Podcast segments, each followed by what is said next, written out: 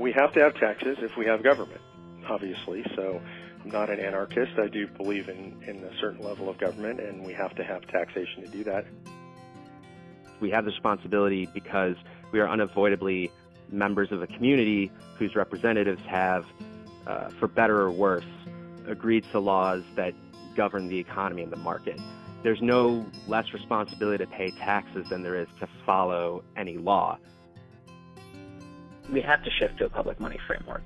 And if you really want to get at that hoarding instinct, you have to engage in an even broader project that reconceptualizes the relationship between money and society, and thus the social contract between um, governments and, and people living in the society.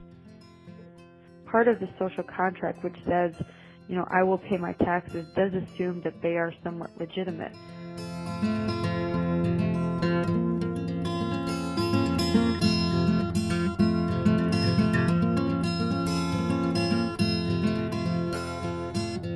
Welcome back to Breached, a podcast on the American social contract.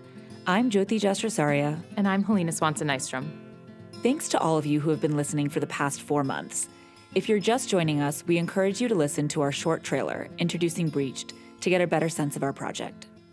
We started our series with a conversation about who belongs in the social contract and how to define its boundaries.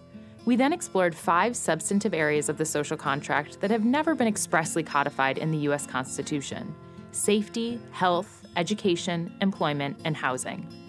Now we're transitioning into our final three episodes about how to sustain the social contract. Today we're focusing on how to pay for it, in particular through taxes. The debate around taxes was at the center of American government even before that government existed.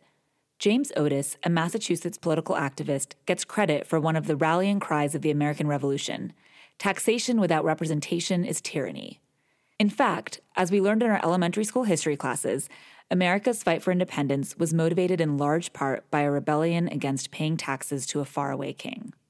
For over a hundred years after independence, the U.S. federal government played a limited role in taxation, only taxing imported goods and the production of whiskey and glass windows. Even state and local governments, which collected poll taxes on voters and property taxes on land and commercial buildings, didn't levy many of the taxes that we take for granted today. And an income tax wasn't permanently legalized until the 16th Amendment was ratified in 1913. Sometime around the early 1900s, perceptions around the value of taxation clearly began to change.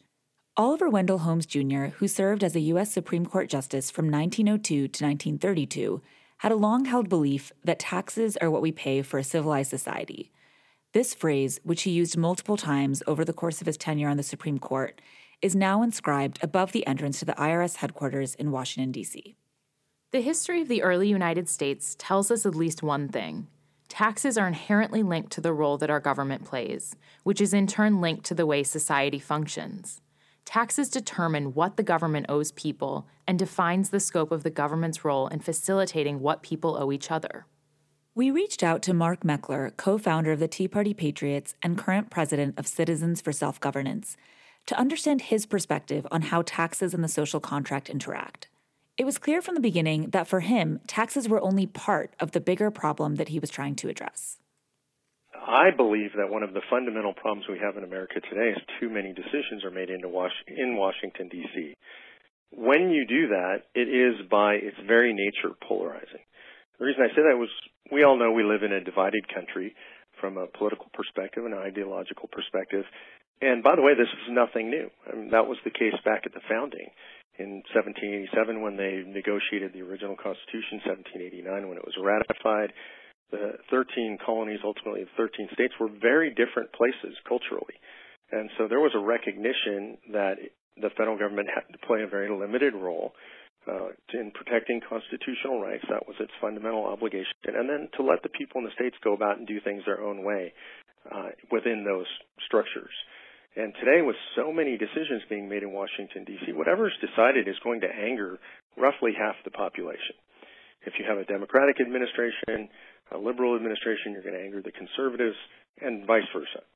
And the solution to that, the solution to the polarization, is to put the decision making back where it belongs, which is in the states in the hands of the people.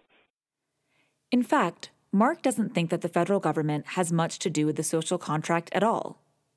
Definitionally something that's social requires social interactions. We have no social interactions at the national level. It's impossible. And so you can't socially interact with 340 million people. I mean, social interactions take place at really at the local level, and I'm a huge fan of the concept of subsidiarity, which is decisions should be made as locally as, as reasonably practicable. And so I prefer decisions made at the individual level. The individual should decide for themselves and the family level and then the city and maybe the county if you have to at the state level and then very few decisions should be made at the national level. And when when you run a government that way, generally speaking, people are happier with the government. People generally express a much greater satisfaction with their city government than their state government and with their state government than the federal government. With that conception of the social contract, it's not surprising that for Mark, taxes too should be limited to the local and state level. We have to have taxes if we have government, obviously. So I'm not an anarchist. I do believe in, in a certain level of government, and we have to have taxation to do that. I believe the majority of taxation should be local and state based for the same reason. As a, first, I trust people locally and in the states more with the money. When the country was founded, and for a large portion of the country's history, the spending pyramid was heavily weighted to local and state spending. Today, it's flipped upside down. Most of the spending takes place at the national level. That means a lot of money gets wasted. That means people at the local and state level feel like it's not in their control. And I think that's very unhealthy for society. So what I would propose is that most of the taxes and taxing power be taken away from the federal government except for fundamental enumerated powers things. And in fact, I even believe personally in doing away with the federal income tax and having the states remit taxes to the federal government on behalf of their citizens. That was the original plan according to the, the Constitution.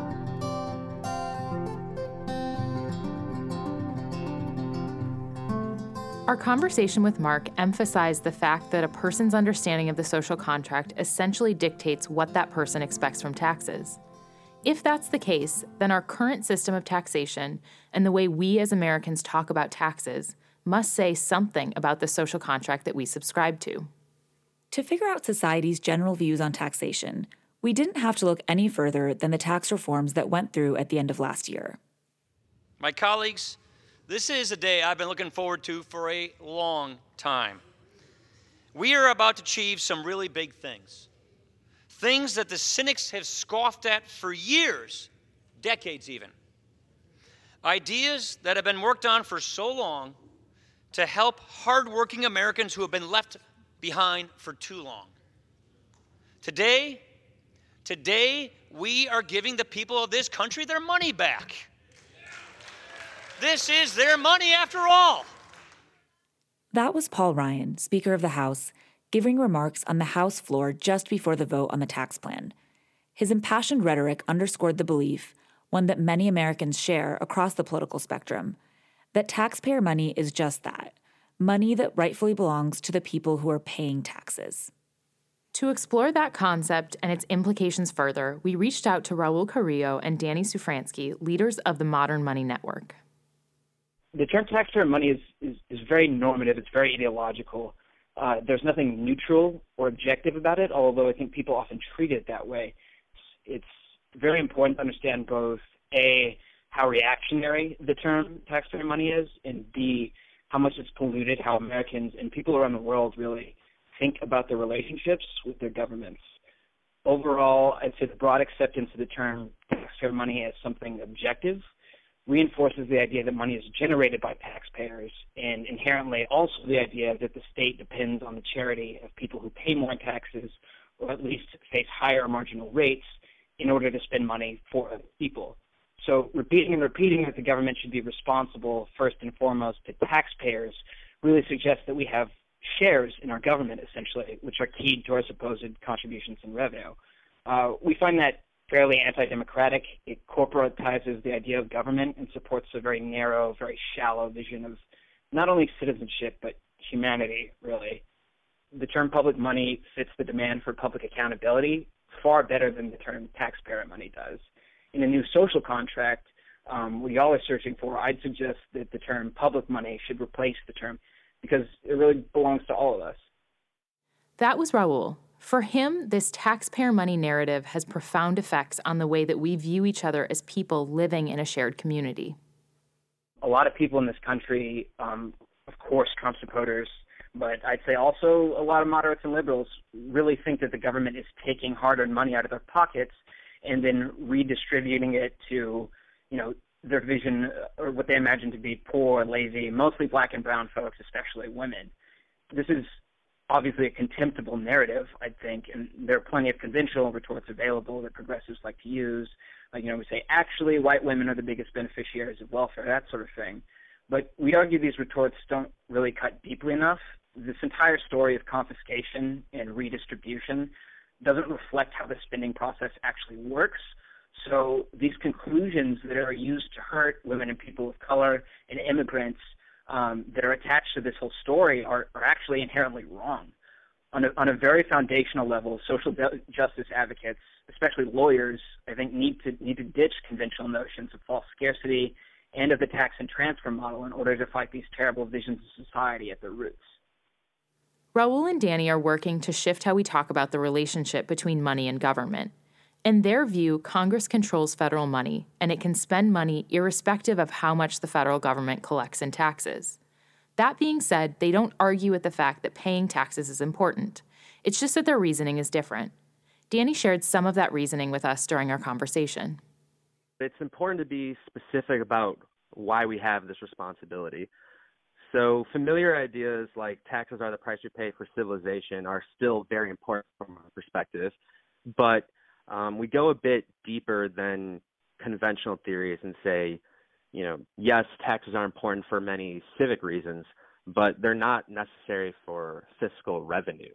Um, the federal government needs to collect taxes, but it doesn't need to collect our taxes in order to spend more money in the way people often say it does.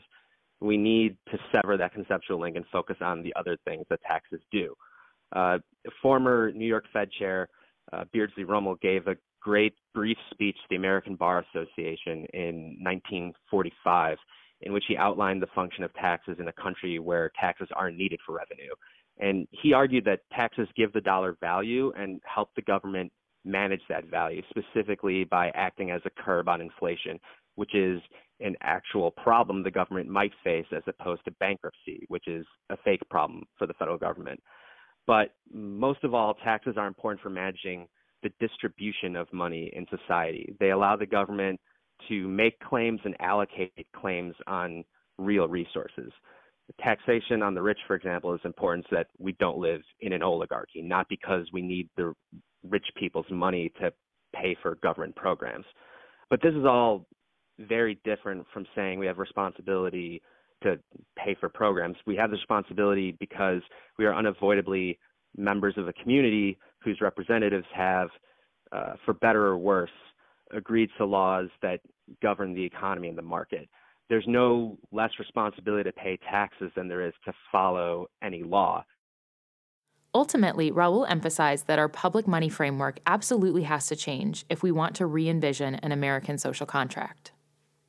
Public money should go to those who are benefiting the least from the legally constructed economic and monetary framework.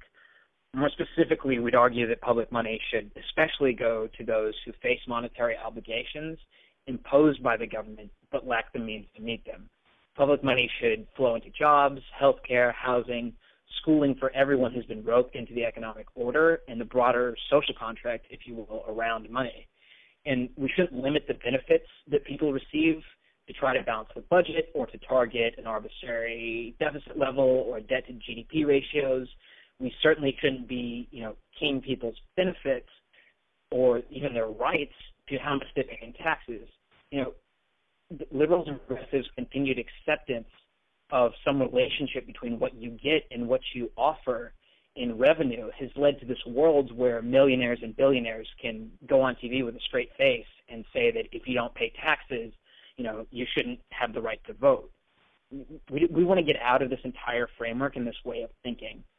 It, it's again this idea that the government is picking people's pockets to give to other people who, you know, the taxpayers might consider to be undeserving. We have to shift to a public money framework. And if you really want to get at that hoarding instinct, you have to engage in an even broader project that reconceptualizes the relationship between money and society, and thus the social contract between um, governments and, and people living in the society.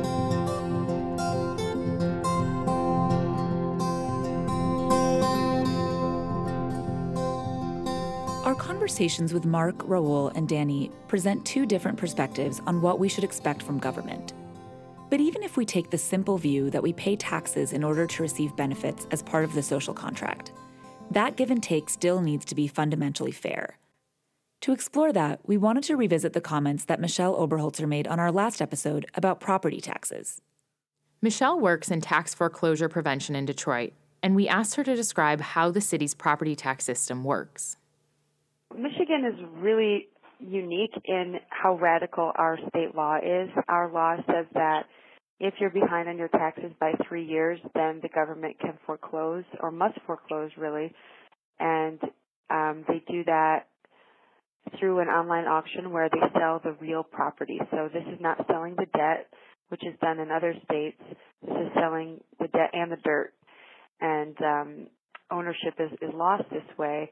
18% interest is mandatory for the government to add on top of taxes once they're delinquent. So it can be like quicksand where you get behind, you stay behind.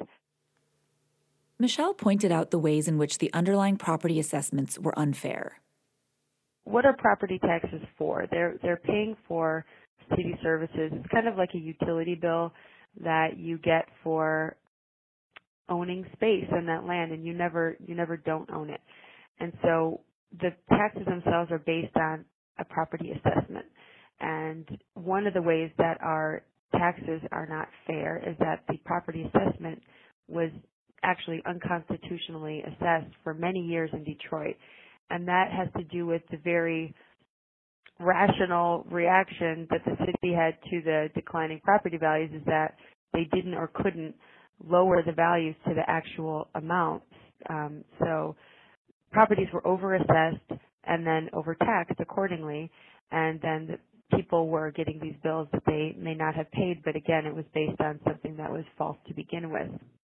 In, in addition to that, they may not have even been receiving the city services that those taxes were ostensibly for. And so it becomes a really vicious cycle, of course, where you know the city doesn't have money and so it's even more desperate and it takes that desperation out on its own residents and um, you can't draw blood from a stone. And we have again created these vindictive policies, which are legal because they are the law. But the unfairness is that it punishes even those people who do pay their taxes, and that most most fundamentally we are executing a law, a punishment on the basis of a false crime. It's true you didn't pay your taxes, but the taxes themselves were not based on fact. And so at what point is it fair to follow through with that punishment? One of the things that Michelle highlighted for us was the fact that there are some situations in which we're willing to build contingency plans into the law, but we haven't extended those same exceptions to accommodate instances when Americans are unable to pay their taxes. We have really been moving toward a system where government is a business or we, we run our government like a business. We declare a state of emergency when we have not balanced our books. But it would, and, and we subvert the law of, you know, democratically elected leadership because there's an emergency here. But we didn't do the same thing when there was a humanitarian crisis. We didn't say, yes, yes, I know that the law says that you have to foreclose after three years, but if we do this, we will hurt the person, the home, the neighborhood, the city at large now and on an ongoing basis. This will be a permanent harm. And we should declare a state of emergency which says that we should suspend the normal state of the law because this is such a, a massive crisis. We literally have 60,000 properties getting foreclosure notices in 2014. This is wrong. You know, we never declare an emergency for that or for water shutoffs that were tens of thousands of homes. And so again, we were carrying out the law which was not, I don't think, ever intended for something of this scale. We've gotten to the point where to implement it is to injure ourselves and to cause mutual destruction. Even though we often think of the tax burden as falling most heavily on those who have the most money, it's clear that even when the absolute amounts are lower for lower income people, the felt burden and the consequences of not paying are often greater. For Detroiters, you know, if you're really poor, really low income, then proportionately you have much less, you know, uh, if, if you spend 10% of your income on taxes, that is, you're just left with so much less than other people.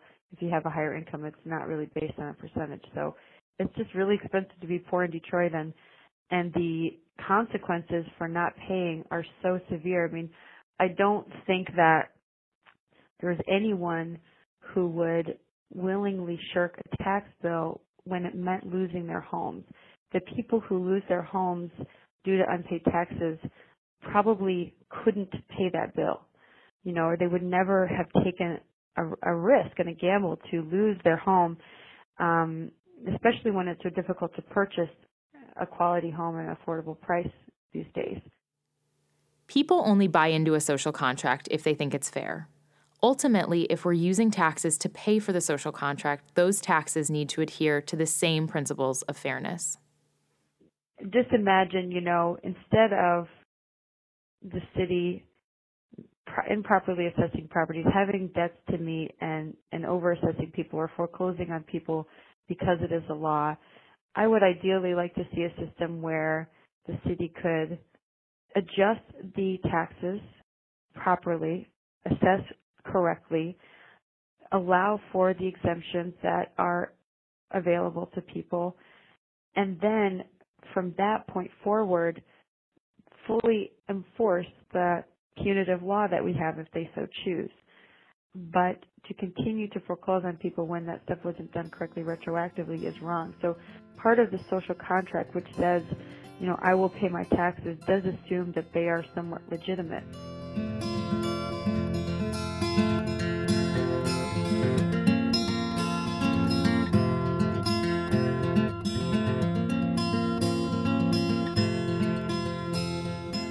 Love to hear your thoughts on how our understanding of taxes shapes the social contract. As always, we've included some sources on our website if you're interested in reading more about this issue or learning more about our guests. And please stay tuned for our next episode on June 6th, in which we'll explore how to uphold the social contract through service. Thanks to our producer, Mareva Lindo, and to Annie Swanson Nystrom for our artwork. The music you heard on this podcast is Lullaby for Democracy and Go Tell It on the Molehill by Dr. Turtle. We hope you'll check us out at breachedpodcast.org, follow us on Twitter at breachedpodcast, and subscribe to Breached on iTunes or wherever you get your podcasts.